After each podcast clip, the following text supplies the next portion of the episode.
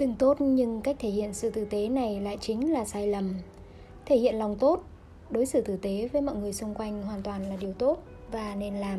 Tuy nhiên, điều đó không đồng nghĩa với việc bạn cần như vậy để nhận được sự chấp thuận.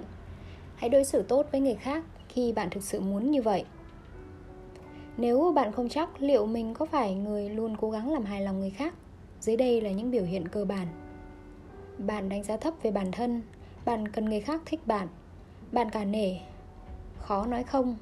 Bạn luôn xin lỗi Nhận lỗi dù không phải lỗi của bạn. Không thừa nhận cảm xúc bản thân.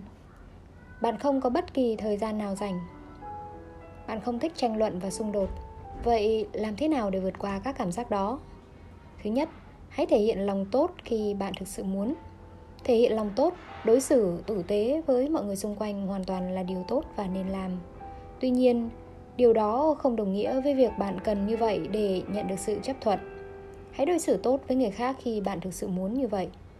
Trước khi đề nghị giúp đỡ người khác, hãy chắc chắn rằng đó là điều bạn muốn. Đừng bao giờ bỏ qua cảm xúc của bản thân khi giúp đỡ người khác. Liệu bạn sẽ cảm thấy vui vẻ hay bực bội khi lòng tốt không được đáp lại? Thứ hai, đặt bản thân lên vị trí ưu tiên. Để giúp đỡ người khác, bạn cần nguồn năng lượng và cảm xúc. Nếu bạn không chăm sóc yêu thương bản thân mình, bạn sẽ không thể làm bất cứ điều gì cho người khác.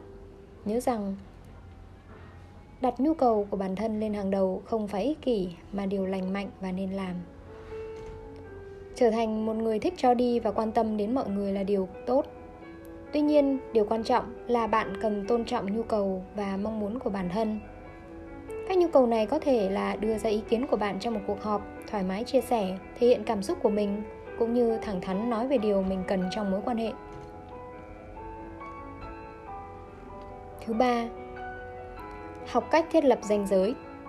Việc phát triển ranh giới lành mạnh chính là một bước quan trọng để bạn có thể vượt qua suy nghĩ, luôn cố gắng làm hài lòng người khác.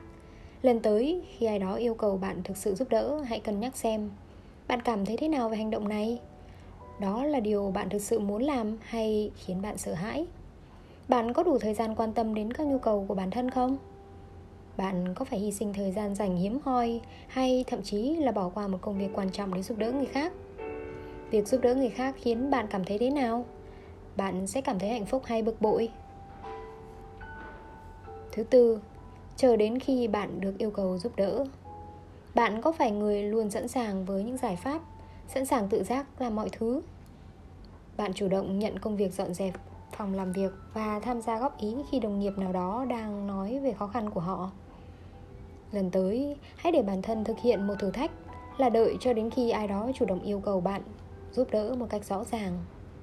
Ví dụ, nếu bạn của bạn đang bực bội vì người sếp của mình, hãy thể hiện sự quan tâm của bạn bằng cách lắng nghe thay vì cho họ lời khuyên về cách đối phó.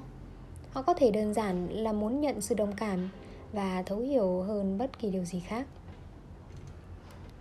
Tiếp theo, tới gặp chuyên gia tâm lý.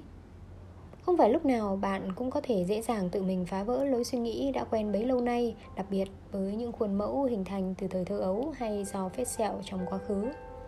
Lúc này hãy nhớ rằng chuyên gia trị liệu phần nào có thể giúp bạn khám phá ra điều đằng sau sau nhu cầu làm hài lòng người khác của bạn. Họ sẽ giúp bạn xây dựng các chiến lược cụ thể và phù hợp như vậy, làm hài lòng mọi người nghe qua tưởng là điều tốt Nhưng thực sự nó không mang lại lợi ích cho bạn hay những người thân yêu của bạn. Hãy nhớ rằng mỗi người đều có một cuộc đời Và bạn cần học cách đặt bản thân ưu tiên lên trước.